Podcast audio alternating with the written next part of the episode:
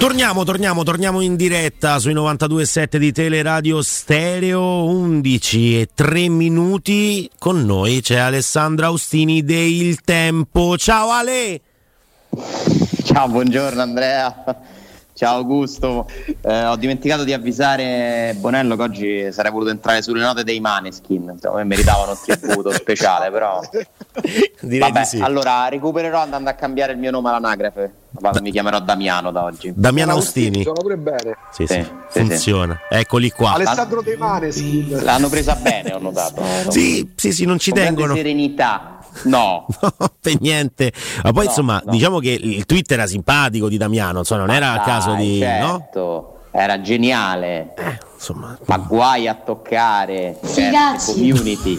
Oh, vabbè, ma Guai a toccare certe community che ti reagiscono compatte.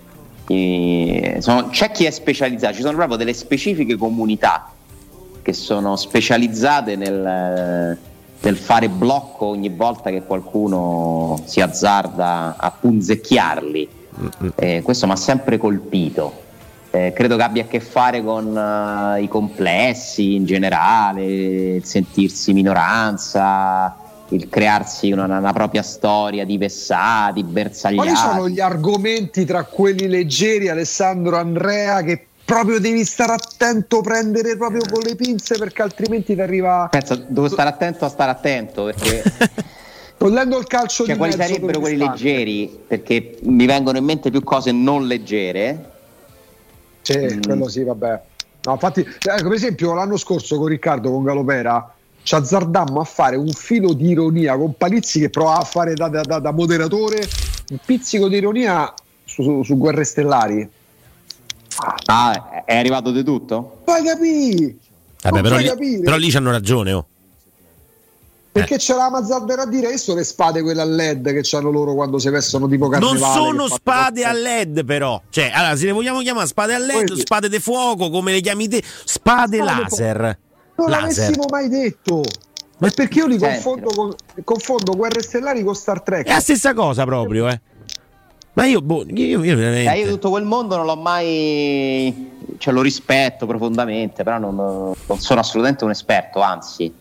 Però vedi come si è inalberato, Andrea. Ma mi inalbero, Ne sì. tro- Ne hai trovata una di, di community. Beh, sulla musica comunque spesso ci sono dei, dei gruppi, no? delle community pure lì. de- de- Però quel tipo di cosa che vedo rispetto al calcio non mi viene in mente un argomento, mi vengono in mente tutte categorie dove non, ci- non possiamo Sì. scherzare, dove No. è vietato scherzare. Calcio perché produce fanatismo, soprattutto per gli allenatori, Ale.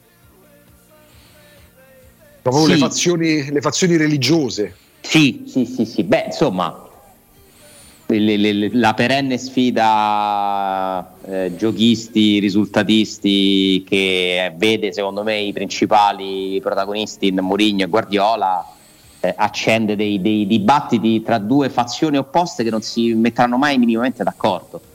Eh, io quando, quando poi queste cose si ripetono sempre nello stesso modo non, non- non ci trovo grandi spunti interessanti. Eh sì. Ho capito cosa pensano gli uni, ho capito cosa pensano gli altri, secondo me sono vere entrambe le cose, probabilmente. Muro contro muro, ecco, se Daniela Dani, che io reputo molto bravo, è il capitano, il portabandiera in ambito nazionale, anzi è diventato addirittura transoceanico, visto che se ne è parlato in Argentina, se lui è proprio il portavessillo eh, mediaticamente del giochismo, dall'altra parte forse non c'è un capitano che per- perori la causa dei, dei- che ne so, dei capi dei Murigno, come poteva essere come dei capi- commentatore. tra commentatori, tra uomini mediatici di, di- di- di- di respiro nazionale e internazionale. Beh, mi viene in mente tu. No, eh, Sicuramente. certo, di quel Ce livello ne, là. sono, certo. ce ne sono tanti che pensano, però che pensano che, cioè che non sopportano no, quell'altra parte. Eh, io credo, mi pare di capire, di percepire che quello che vi dà più fastidio, perché voi siete una categoria ben precisa, è l'esaltazione, cioè non è tanto proprio la materia di discussione, ma tutto quello che ci si costruisce attorno. Eh, infatti tante volte ci siamo ritrovati a dire io re- ri- ritengo Guardiola bravo almeno quanto Murigno ritengo co- con- considero Sarri un bravissimo allenatore è ciò che scaturisce sai perché? perché mi sembra che dall'altra chiamiamola l'altra parte eh, restiamo nel, nel tema eh, allora se io vedo giocare il Manchester City come era all'epoca il Barcellona di Guardiola mi riempo gli occhi e vedo una squadra fantastica che oltretutto vince che non guasta mai. Dall'altra parte mi sembra che se uno dice oh, ho vinto la partita così, sembra quasi che si stia parlando di qualcosa di eretico, sembra quasi che si scada nell'analfabetismo, che si, che si, accusi di analfabetismo chi non riesce a vedere niente se non uh, lancio lungo per, per l'attaccante. Sì, che... sì, sì, c'è un, po' di, c'è un po' di supponenza, c'è un po' di radical scichismo, in alcuni casi lo capisco che ti può infastidire, però allora, io non mi sento appartenente a nessuna delle due, delle due fazioni, se dovessero però esserci delle elezioni alle urne e dovessi scegliere per forza O A o B, io sarei, come sai, più per partito de, del, del giochismo sono un centro giochista, no? eh, scegliere, sceglierei il centro, voterei per il terzo centro polo. Democrazia. Sì, sì però riconosco i limiti come ce ne, ne, riconosco chiaramente, palesemente quelli di, di, chi fa un altro tipo di calcio, riconosco anche chi eh, a volte non corregge delle cose che sono incredibili. Cioè, per esempio, secondo me il gol che prende ieri la Spagna, il primo gol, per me è inaccettabile. È inaccettabile perché è proprio presunzione calcistica, cioè passare quel pallone continuamente al portiere senza che, ce, che se ne tragga alcun vantaggio, perché io sono favorevole a chi tiene il pallone e lo sa gestire, ma non a chi se lo manda a un centimetro dalla porta perché deve far per forza forzare, no? un, scusate la ripetizione, un tipo di filosofia, un tipo di strategia. È inaccettabile in un mondiale dove giochi tutto in tre partite, secondo me certi rischi li devi eliminare poi capisco che sia complicato e che tu comunque quando impari a fare certe cose le, le continui a fare perché ti senti in controllo. Ma credo ci possano essere delle, dei paletti ed è assurdo per me. Se voi vedete come nasce quel gol, sì, sì, è una follia. Se lo fanno da soli, secondo me, cioè sembra quasi che lo facciano apposta. E non era la prima volta nella partita che, che rischiavano quella situazione. Io non capisco perché non scatti lì una specie di alert, stop, adesso andiamo un po' più avanti a giocare sto pallone, magari lanciamone pure tu, interro- spezziamo un attimo, perché è chiaro che sta per succedere. Cioè a me sembra che a volte ci siano questi segnali chiarissimi. Poi sono convinto che siano più i vantaggi che gli svantaggi di fare quella roba là. Ma trovo che alcuni, alcuni gol che prendono queste squadre alcuni siano comunque evitabili, senza perdere i vantaggi di, di quella qualità che, che, che le squadre hanno. Oltre al fatto poi che poi se Unai Simon decide di parare almeno il tiro, insomma, siamo tutti. Cioè, non, non ne parliamo. Certo. Cioè, Unai Simon. Gol, quel pallone, poi avete capito, se è uscito entra con so la barra. No, avevamo pure delle foto sì. in ehm, regia da mostrare. Ma, diciamo che cambia molto, mi sa che adesso oh. le, le, le, faremo vedere anche sul 76, a seconda dell'inquadratura si vede o eh, della, eh, dello spazio diciamo tra la linea e il pallone oppure invece quel ciuffo d'erba bianco no, che sembra tenere in, eh, in, campo il pallone giocato dal, dal Giappone. Diciamo che però mh, anche se fosse uscita magari di un, un centimetro, forse anche meno, eh, lì bisogna crederci eh, ad andare a prendere quel pallone lì per rimetterlo in mezzo. Mm. Non è una giocata casuale Assolut- questa. Vabbè, ma lì, ma infatti è stata premiata poi la, mm. alla fine la squadra che a me questo pallone sembra fuori, però. Eh, però, Poi c'è l'inquadratura dalla, sì, serve la goal line. Allora, qua sembra fuori. Qua è fuori. Eh, oddio, potrebbe anche Però aspetta, fuori, attenzione, perché noi vediamo la base fuori, ma sì, vale sì, pure la parte che non tocca no, no, Certo, certo, la proiezione tu lo devi chiudere in un cubo. Sì. Eh, esatto. E, e, quindi potrebbe sfiorare la linea. Io penso che arriveremo all'occhio di Falco su tutti i quattro lati del campo prima o poi. Cioè, la goal line technology, secondo me, si dovrà allargare a tutto perché c'è la possibilità ormai tecnologica di stabilire se un pallone è dentro o fuori questo, questo gol potrebbe perché poi sono gli episodi che accadono sì, che aiutano sì. il calcio il sistema del calcio a Ale che era la sì. Roma Mönchengladbach che subisce un Come gol no? nato da Come un fallo laterale non segnalato sì, bravissimo, bravissimo sì sì una partita ingiusta quella dopo quello che era successo all'andata tra l'altro con quel rigore clamoroso regalato totalmente inventato contro la Roma eh, però insomma al di là di, di, questi singoli episodi sono contentissimo per il mio paese il Giappone che, che che avanza, sapete che tifo per loro prima di tutti, non credo che potranno vincere il mondiale, ma chissà.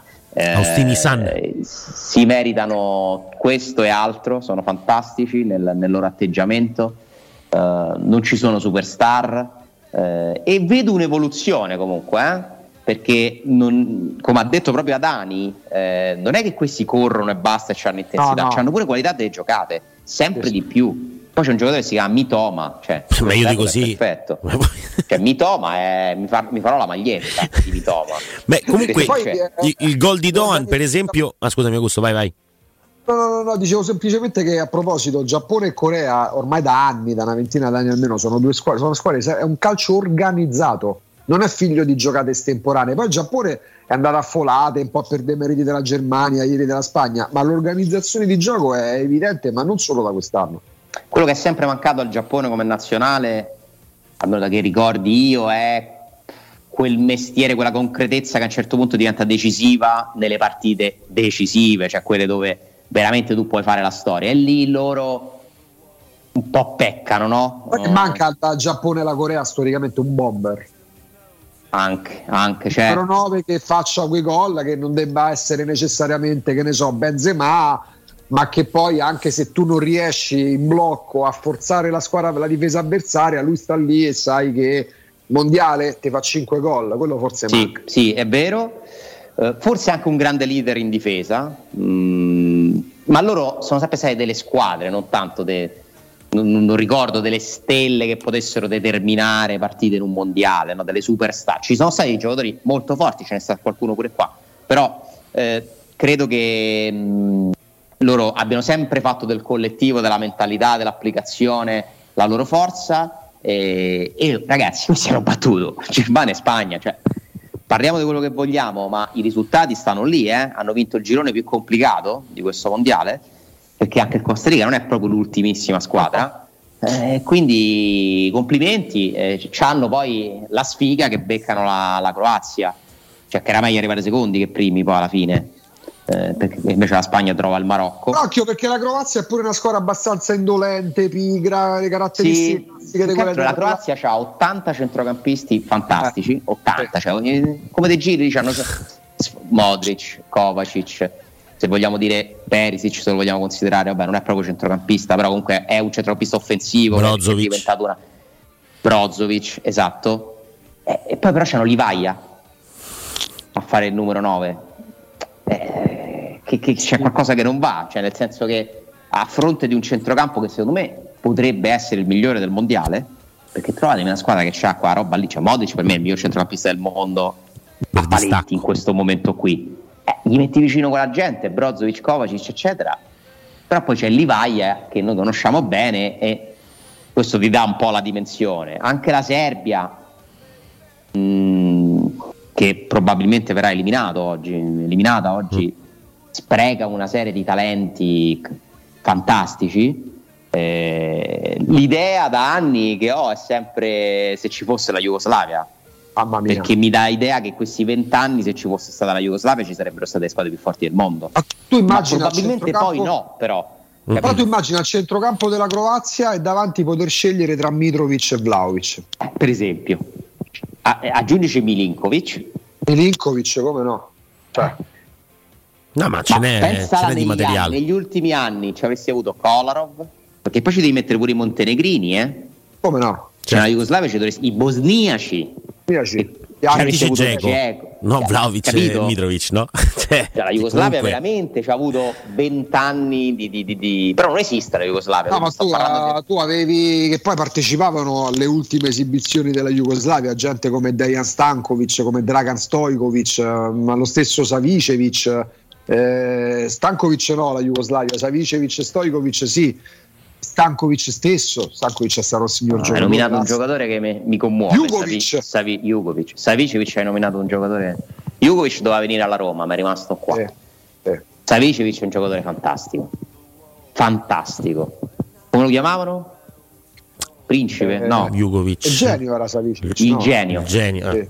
Il genio Savicevic. Altro calcio Ah, loro hanno proprio una tradizione di, di, di, giocatori, soprattutto a centrocampo. Ma guarda che pure Ivan Tomic, che qua a Roma viene da, da, Calimero sfigato perché era la risposta a, a Stankovic che si era preso Gragnotti. Tomic, risposta low cost. Non era male, male. No, male. no, no.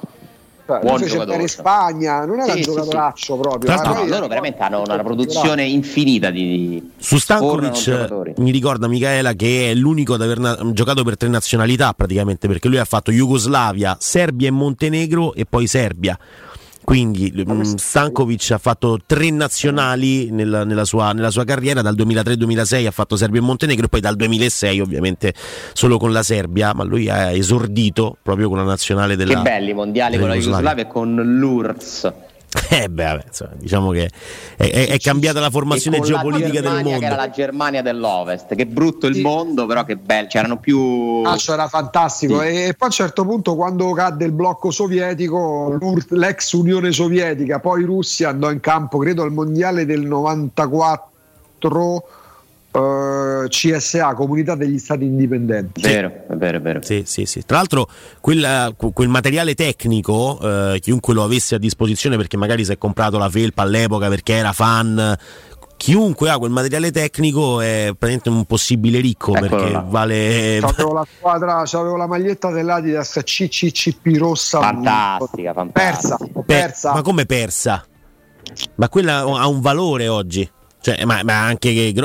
Vabbè, poi ne parliamo. Cioè, nel senso Se consideri che, regà, che, che mi, portarono da, mi, portarono dal Brasile della, la maglia d'allenamento firmata da Neymar, uh, giovanissimo dal Santos, che era già nastro nascente, già Nike dava un milione di euro l'anno, e l'ho regalata a uno che se ci ripenso oggi, in taglio le mani Dicevi Andrea, scusa. No, no, no, no niente, no, non ho detto niente, non mi permetterei mai.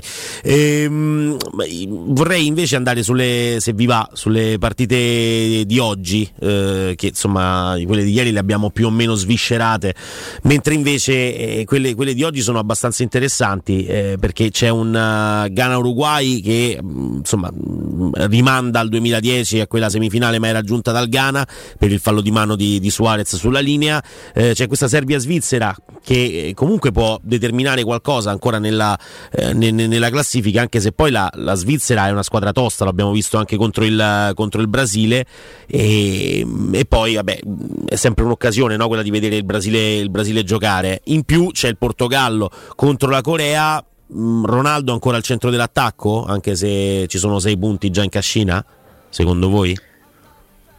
Uh Bah, Ronaldo mi sembra uno che vuole sempre giocare tutte perché è interessato pure ai suoi, soprattutto agli obiettivi personali più che a quelli della squadra. Cioè, Ronaldo non pensa di vincere il mondiale col Portogallo, ma pensa di vincere il mondiale perché l'ha vinto lui. E, e tra l'altro, l'unico trofeo che vince con la nazionale una, eh, arriva al termine di una finale dove lui si infortuna dopo pochi minuti, no? ricorderete? Certo. La finale dell'Europeo contro la Francia e poi il Portogallo vince e lui comunque ovviamente lo festeggia come era giusto che fosse insomma, tra le partite di oggi mi sembra un po' una, la, la, giornata un po' più scarica per certi versi, però ci stanno regalando comunque situazioni molto particolari questi. Mi sembrano dei mondiali piuttosto equilibrati. Mm, comunque si è arrivati all'ultima giornata di, di, di tutti i gironi, sempre con, eh, con delle possibilità varie si sono vissute, de, de, cioè la sera di ieri, quei minuti in cui erano fuori Germania e Spagna sono stati comunque emozionanti. E il giorno prima la storia dei cartellini, mm. cioè aver tolto secondo me la storia del, dello scontro diretto come, come, criterio principale per determinare chi arriva avanti tra una e l'altra ha, è una scelta giusta perché rende possibile tutto all'ultima giornata. È difficile che nell'ultima giornata le cose siano già stabilite perché comunque se tu mi dai la possibilità di facendo più gol di qualificarmi io provo a fare più gol. Ora devo, devo riprendere bene la situazione perché poi ci si perde con tutti i gironi eh, riprendo con voi le situazioni delle, delle classifiche. Beh, quello delle 16 mh, mm, a parte il Portogallo è teoricamente una sfida a tre. Io dico che il Ghana chiaramente parte favorito perché ha tre punti e fondamentalmente gli dovrebbe bastare un pareggio, cioè a differenza di zero, dipende col pareggio si tiene dietro l'Uruguay. Io non, non, penso che il Portogallo regalerà la partita alla Corea del Sud. Eh. E la Corea del Sud meno uno dovrebbe vincere 2-0 con due gol di scarto. Mm. Bah, non lo so, dico, dico che alla fine. Gana, dai, noi tifiamo Ghana. Sì, sì, sì, beh, le squadre africane stanno simpatiche a tutti. Perché finché non danno fastidio, stanno simpatiche. Danno l'idea di non dar fastidio. A me sta simpatica pure la Corea, però. Eh. Lo dico sinceramente, quindi e l'Uruguay alla fine tra le sudamericane pure non mi dispiace, banal... però mi pare un Uruguay che è molto svuotato rispetto a quello che, che abbiamo visto nell'ultimo decennio. Mm, sono arrivati alla fine una serie di calciatori, Cavani, Suarez, cioè sta finendo una generazione di un bellissimo Uruguay, un Uruguay molto forte, eh, l'Uruguay che ha una tradizione tra l'altro immensa nella storia mondiale del calcio, questo piccolo paese che pure lì a proposito no, di, di, di, di, talenti è, è, incredibile, però l'Uruguay boh, ci è arrivato un po', con, non lo so, mm, sta succedendo quello che ci aspettavamo, ma attenzione a darli per morti perché comunque con la loro garra charrua Augusto, potrebbero sovvertire eh, qualsiasi pronostico. Eh, non so il Brasile che, che, ci metterà dentro questa partita, ma il Brasile lì come cambi, cambi bene. Eh? E quindi comunque il Camerun ha delle chance. Gli svizzeri faranno gli svizzeri. La Serbia mi pare, mi pare fuori. Cioè, non lo so, oddio, la Serbia dovrebbe vincere Posso, no, interessante, interessante. Lì posso, ci sono tre squadre per un posto. Vabbè, la cosa credo. che salta agli occhi, che poi può valere in parte pure per il campionato italiano, ci sono allenatori che non voglio arrivare a dire che stiano togliendo, ma non, non, non stanno rappresentando un valore aggiunto. Se pensiamo a Martinez del Belgio, eh, a Flick della Germania, eh, è un mondiale che passa alla storia probabilmente, poi vedremo il seguito per le squadre, semmai per l'equilibrio magari per gli spunti dei singoli che ce ne saranno sempre di più, ma al momento non è un mondiale in cui c'è, parte la bella storia di Renarda, una, una, un CT illuminato. Come la Serie A, no? se tu togli Spalletti tra Murigno, Allegri, lo stesso Inzaghi, Pioli, Sarri stesso, non ci sono guizzi degli allenatori, forse li trovi tra le squadre più piccole. Allora, questo forse è un po' presto per dirlo. Mm però secondo me ci sono degli allenatori che, che certamente stanno dimostrando di avere delle idee con approcci sì. diversi. Tra le parte Luis Enrique, non c'è dubbio, sì, che è quello che è più palese il suo lavoro e comunque ha fatto 4 punti tra l'altro, cioè nel senso... Sì, appunto. Poi non è che cioè, la Spagna c'ha, se l'hai rischiata e c'ha comunque secondo me ancora tanto da lavorare dal punto di vista della concretezza de, de, del carattere, della concentrazione, cioè una, è una squadra giovane, giovanissima in alcuni interpreti e questo si è visto. Secondo me guarda che il lavoro che sta facendo Tite non è da sottovalutare. Eh? Quello è vero, vero. Perché Tite comunque sta guidando uh, l'apertura di una potenziale nuova fase del Brasile, eh, gestendo una squadra poco equilibrata, ma puntando su determinati giocatori che stanno comunque rispondendo abbastanza bene e allenare il Brasile, tu lo sai bene che, co- che, che scimmia uh. c'hai addosso, eh? cioè il professor Tite mi sembra uno che fa stare, be- fa stare attenti parecchi alunni e-, e a me non dispiace il suo lavoro finora, poi vediamo quello che succederà. Un altro che ha una pressione allucinante addosso è Scaloni, che deve, che deve comunque cercare di portare avanti una missione molto complicata eh, e anche le scelte di Scaloni dopo la prima partita con grandi critiche, grandi problemi stanno comunque ripagando.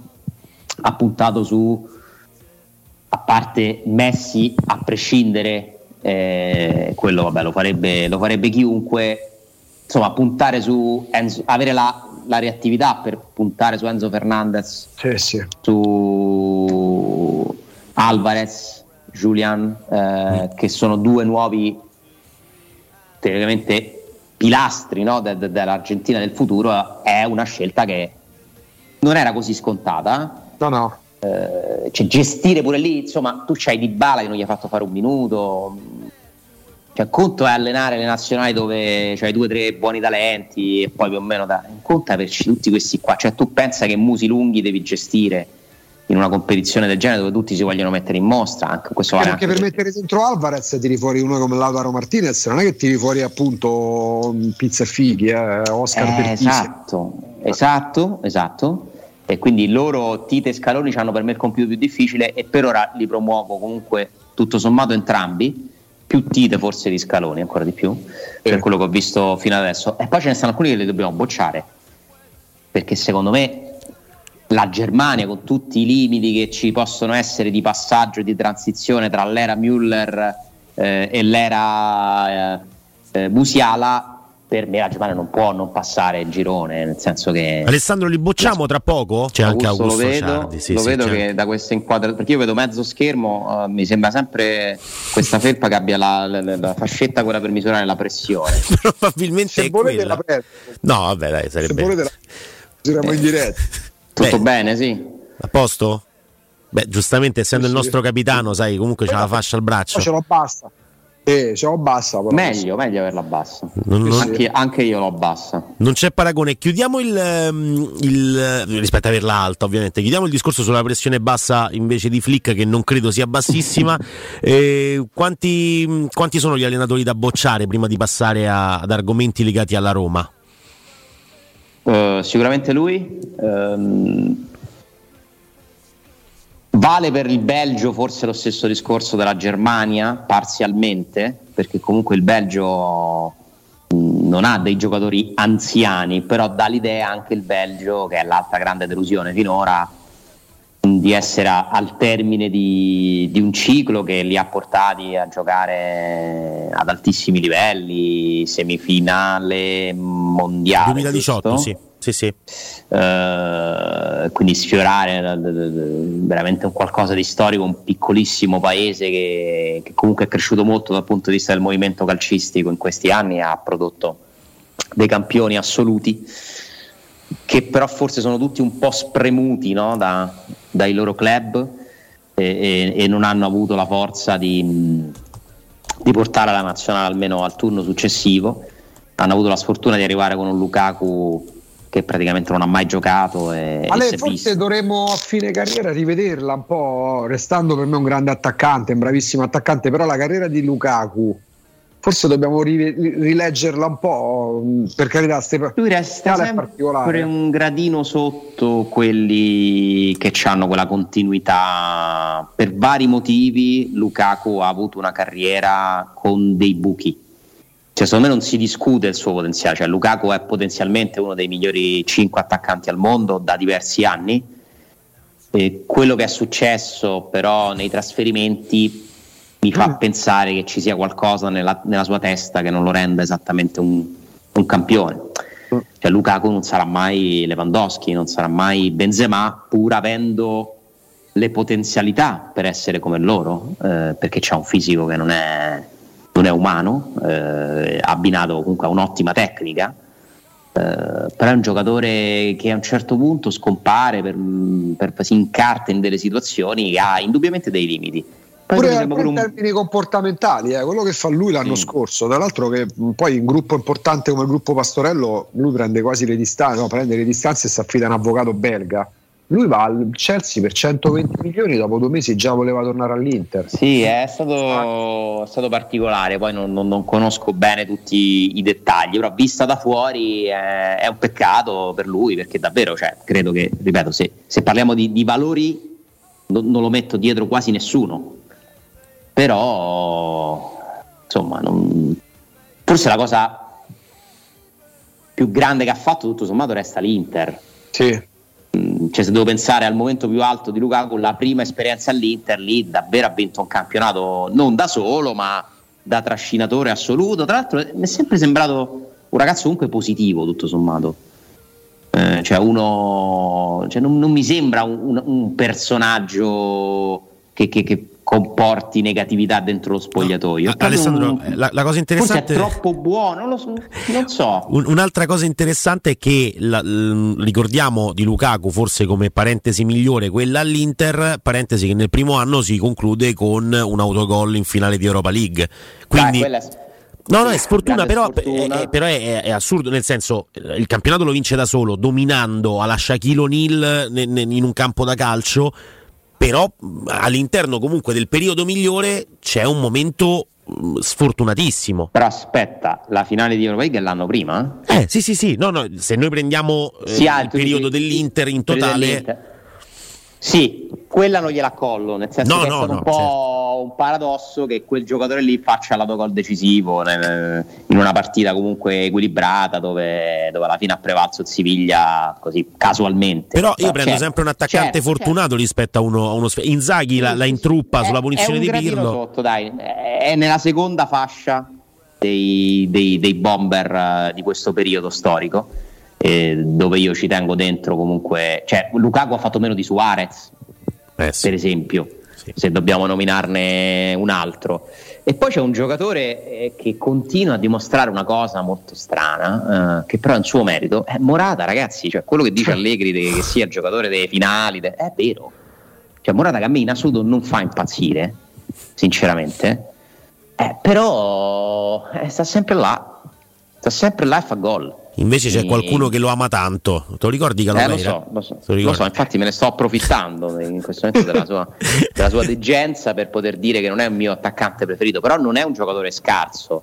No. Per me sta un po' dentro il gruppo dei David Luiz, cioè quelli che, per i quali sono stati spesi più soldi di quello che la, le loro carriere hanno hanno dimostrato, cioè Morata se lo sono comprato, rivenduto tutti. Che squadre poi, e Real, squadre, sì. Juve, Atletico, però Chelsea. capisco che ci abbia qualcosa di, di speciale, no? e, lo, e, e, e, Morata emerge quando il gioco si fa duro. Che bel, che bel momento questo, mi fa, sì. mi fa, piacere essere cerimoniere di questa situazione. Ah, rinnovo, te, rinnovo i complimenti già fatti in privato ieri per quel signore che così è intervenuto a un passant a Teleradio Stereo eh, insomma, bel momento, grande personaggio.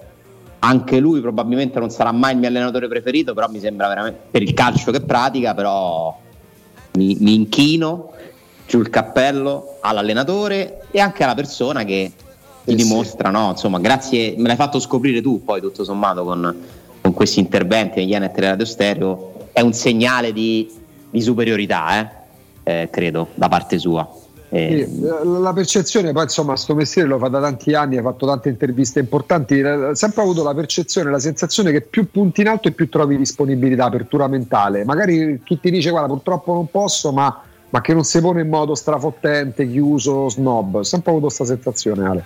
Beh, i grandi che sanno anche essere politici sono proprio quelli che parlano con... Cioè, a parte che insomma, io dico sempre, non, non non, eh, non, ci sottovalutiamo, no? Uh, no, ci cioè, Teleradio Stereo non si deve assolutamente sottovalutare perché è una Vai. realtà affermata, ascoltatissima, seguitissima, eh, che, che, ospita comunque contenuti di livello, quindi ci sta assolutamente. Basta vedere l'elenco delle persone che sono intervenute in questi anni, sì. soprattutto grazie al lavoro di, di Augusto, che ricordo bene, insomma, lo seguivo anche uh, in delle ore che non è che frequentassi tantissimo al mattino, però insomma Augusto ha, ha curato una trasmissione che, che ha, fatto, beh, insomma, che ha fatto giornalismo eh, eh, ad alti livelli certamente, quindi però comunque capisco quello che vuoi dire, è vero, cioè i grandi sono quelli che parlano con tutti poi, perché alla fine l'intelligenza è questa, eh, esatto. l'intelligenza è anche questa. Sicuramente. Ale, eh, sul fronte Roma, Uh, giorni di vacanza e si, si, si, torna a parlare di Terzini, di torna in auge. Tra l'altro, un paio di settimane fa, proprio sul tempo, tu parlavi di Odico Zola eh, come nome che tornava a distanza di mesi perché se ne era parlato sì. magari pure in passato. Di concreto, però, che c'è in questo momento come contatti? Poco. Nel senso che c'è che Odrio Zola è uno di quei giocatori che sono stati proposti alla Roma perché sono sul mercato, perché deve trovare una squadra, perché ha fatto zero presenze nel Real Madrid dove è tornato dopo il prestito non fortunatissimo de- dello scorso anno e, e quindi mh, è uno dei potenziali obiettivi, ma in questo momento la Roma non ha un obiettivo, perché prima deve risolvere la questione di Karsdorp. Eh, il mercato, ricordo sempre che apre ufficialmente a gennaio, quindi abbiamo due mesi di tempo per capire, la Roma ha due mesi di tempo come tutte le altre società per sistemare una serie di cose, ma il messaggio che proviene da Trigoria, ve lo ripeto, è non è attraverso il mercato che la Roma vuole rinforzarsi, ma è soprattutto attraverso il campo. Il campo vuol dire recupero di Wijnaldum, vuol dire reinserimento di Dybala, il mercato una cosa, intanto la Roma resta la squadra che ha fatto un'operazione che è quella di Solbakken eh, e la crescita di tutti quei giocatori che per vari motivi hanno deluso nella prima parte. Quindi io credo che dovremo purtroppo arrenderci a due mesi di intanto a un mese di sole chiacchiere perché le partite non ci saranno dove uscirà un po' di tutto, ma ad oggi, da quanto ne so io, di concreto non c'è moltissimo. Addirittura io non, non mi sento di dire che al 100% arriverà un esterno. Eh. Ma soprattutto con Karsdorp a che punto siamo? siamo ancora in una fase iniziale, ma sai Karsdorp eh, come fai a pensare che qualcuno lo compri? Cioè, nel senso, poi magari succederà, ma per come si è messa la situazione, tu ti sei creato un problema in casa e il problema a casa non ti viene a risolvere un altro, eh? Si viene ad approfittare del tuo problema. Quindi, seppure ci fosse qualcuno che lo vuole prendere, perché Castro comunque un suo valore ce l'ha, eh, io credo che si passerà per un prestito. Cioè, è difficile pensare che la Roma possa comunque risolvere velocemente questo problema che si è creato, che ha creato Murigno per una serie di motivi che secondo me non conosciamo. Però mediaticamente, è nato, però mediaticamente sì. è nato Reggio Però io continuo a pensare che Mourinho non se ne possa essere uscito così e abbia sacrificato Karsdorp per un'arrabbiatura di un gol preso una partita non vinta. No, è un percorso, cioè tutte le reazioni poi arrivano alla fine di una serie di, di episodi. Eh, Mourinho ha sacrificato Karsdorp sull'altare per ottenere magari qualcos'altro. Eh, spero per, più per la Roma che per se stesso. Mm, c'è un vantaggio, diciamo, l'unico che vedo è il valore residuo a bilancio di Castor che è di 2 milioni e mezzo e quindi questa non è una cifra altissima, no? cioè per limitare i danni non ti serve una grande offerta. Se poi la sposti alla prossima estate, questa roba qua, i milioni di euro diventano 2, eh, però non, non, sono a conoscenza di trattative avviate, imminenti, sarà anche perché scusami, ma chi è che deve, ma chi si prende caso e poi gli paga lo stipendio di dicembre per non usarlo? Cioè perché? Ah, cioè, cioè, tu vai a pagare. Eh. Se tu riesci a darlo via, forse riesci a darlo via addirittura a fine gennaio, perché poi nell'immaginario collettivo pronti via, si riparte il 4 gennaio, già hai comprato il terzino e già venduto Carsap. Questa è una storia che rischiamo di trascinarcela fino, non so, 25-30 gennaio. No, ma sarà probabilmente così. Non mi aspetto fuochi d'artificio. Poi il mercato è dinamico, è fatto di occasioni, opportunità, situazioni che si creano improvvisamente. E, due mesi sono lunghi. In due mesi poi ricominceranno pure le partite, ci saranno magari nuovi infortuni, nuove esigenze, è tutto un gioco di incastri. Si sposta una pedina, si crea un vuoto, la riempie un'altra pedina e, e, e, così, e così via. I soldi sappiamo che non sono questo momento in Italia, nel senso che poi la Roma ha delle regole molto ferre da rispettare a proposito. Insomma, atto dovuto quello che ha fatto la UEFA, ma comunque l'ha fatto.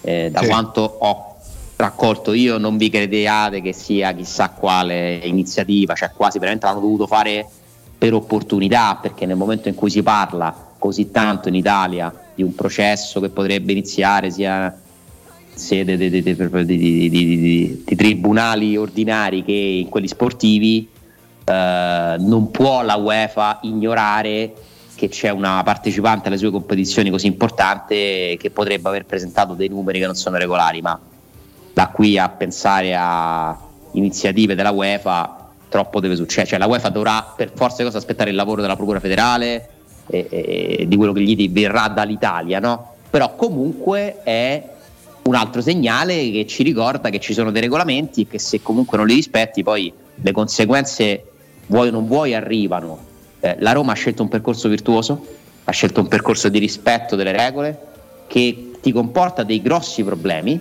perché comunque tu devi limitare la tua espansione e c'hai dentro casa un allenatore che l'espansione limitata la soffre da morire e non, e non lo nasconde quindi questo è il grande tema della Roma, trovare un punto di incontro tra le smanie e le esigenze costruttive di Murigno e la voglia di accelerare un percorso e, e l'esigenza di essere una società seria dentro certi parametri. Non è semplice, non è per niente semplice, quindi in questo poi si incastra un mercato che tu devi fare con delle idee. Odriozola, sai, potendolo prendere magari in prestito può essere una buona soluzione, ti cambia la vita, cioè sapere che ci saranno sei mesi di Odriozola piuttosto che no, vuoi pensare che cambi. Ah, ma tu avevi anche acceso una lampadina che magari all'inizio non abbiamo colto come luce, quella legata a quel, all'apporto che può darti uno come Celic. Mm, io non lo. Io, io, ecco, a ragion veduta, a maggior ragione dopo averlo visto, non, non ti aggiunge tanto più rispetto a Karsdorp, dai. Ho paura di no.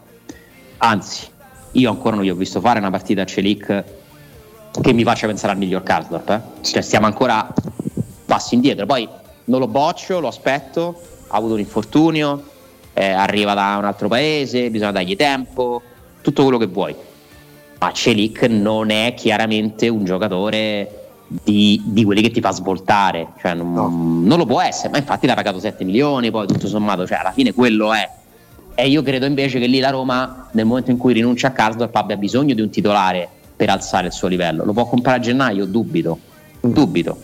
Comunque, gli esterni ci sono. C'è Zaleschi, c'è Spinazzola, c'è Vigna, c'è Sciaragui che lo può fare. Eh, non so se mi sto scordando qualcuno. Beh, c'è Rick, ovviamente. Quindi certo. alla fine ne hai quattro teoricamente riabiliti di Vigna come numero di giocatori. Se pensi che Zaleschi lo può utilizzare a destra, ce n'hai 2-2, più che Sciarawi ne hai 5 credo che si possa benissimo andare avanti così. Cioè, prendendo, sì. se, tu, se, tu, prendessi Mourinho in questo momento, Camera Caritatis, gli chiedessi puoi scegliere un ruolo in cui rafforzare la Roma, ovviamente con i mezzi della Roma, lui ti direbbe l'esterno destro, ti direbbe il centrocampista, ti direbbe il difensore? Questa è una bellissima domanda. E arriva in un momento nel quale siamo Perché matti. secondo me è una domanda che Mezzo per dare una risposta lui dovrebbe... Eh, siamo matti, veloci, per prendi, dare una risposta prendi. lui dovrebbe sapere Guanaldum come sta? Prima cosa, perché se Wijnaldum non può dare un apporto importante forse sceglierebbe un centrocampista. Ebram o Belotti o tutti e due si riprenderanno, perché sennò potrebbe volere un centravanti. E quanta salute ci avrà ancora Smalling uh, insieme? In realtà ti serve tutto. Però forse l'esterno. l'esterno destro per paradosso è quello a cui penserebbe un po' meno, forse, per paradosso. Ci, ci potrebbe stare. Nonostante sia una casella che puoi migliorare abbastanza facilmente. Però sì, alla Roma servono diverse cose, ma non le potrà fare tutte no. a gennaio men che meno.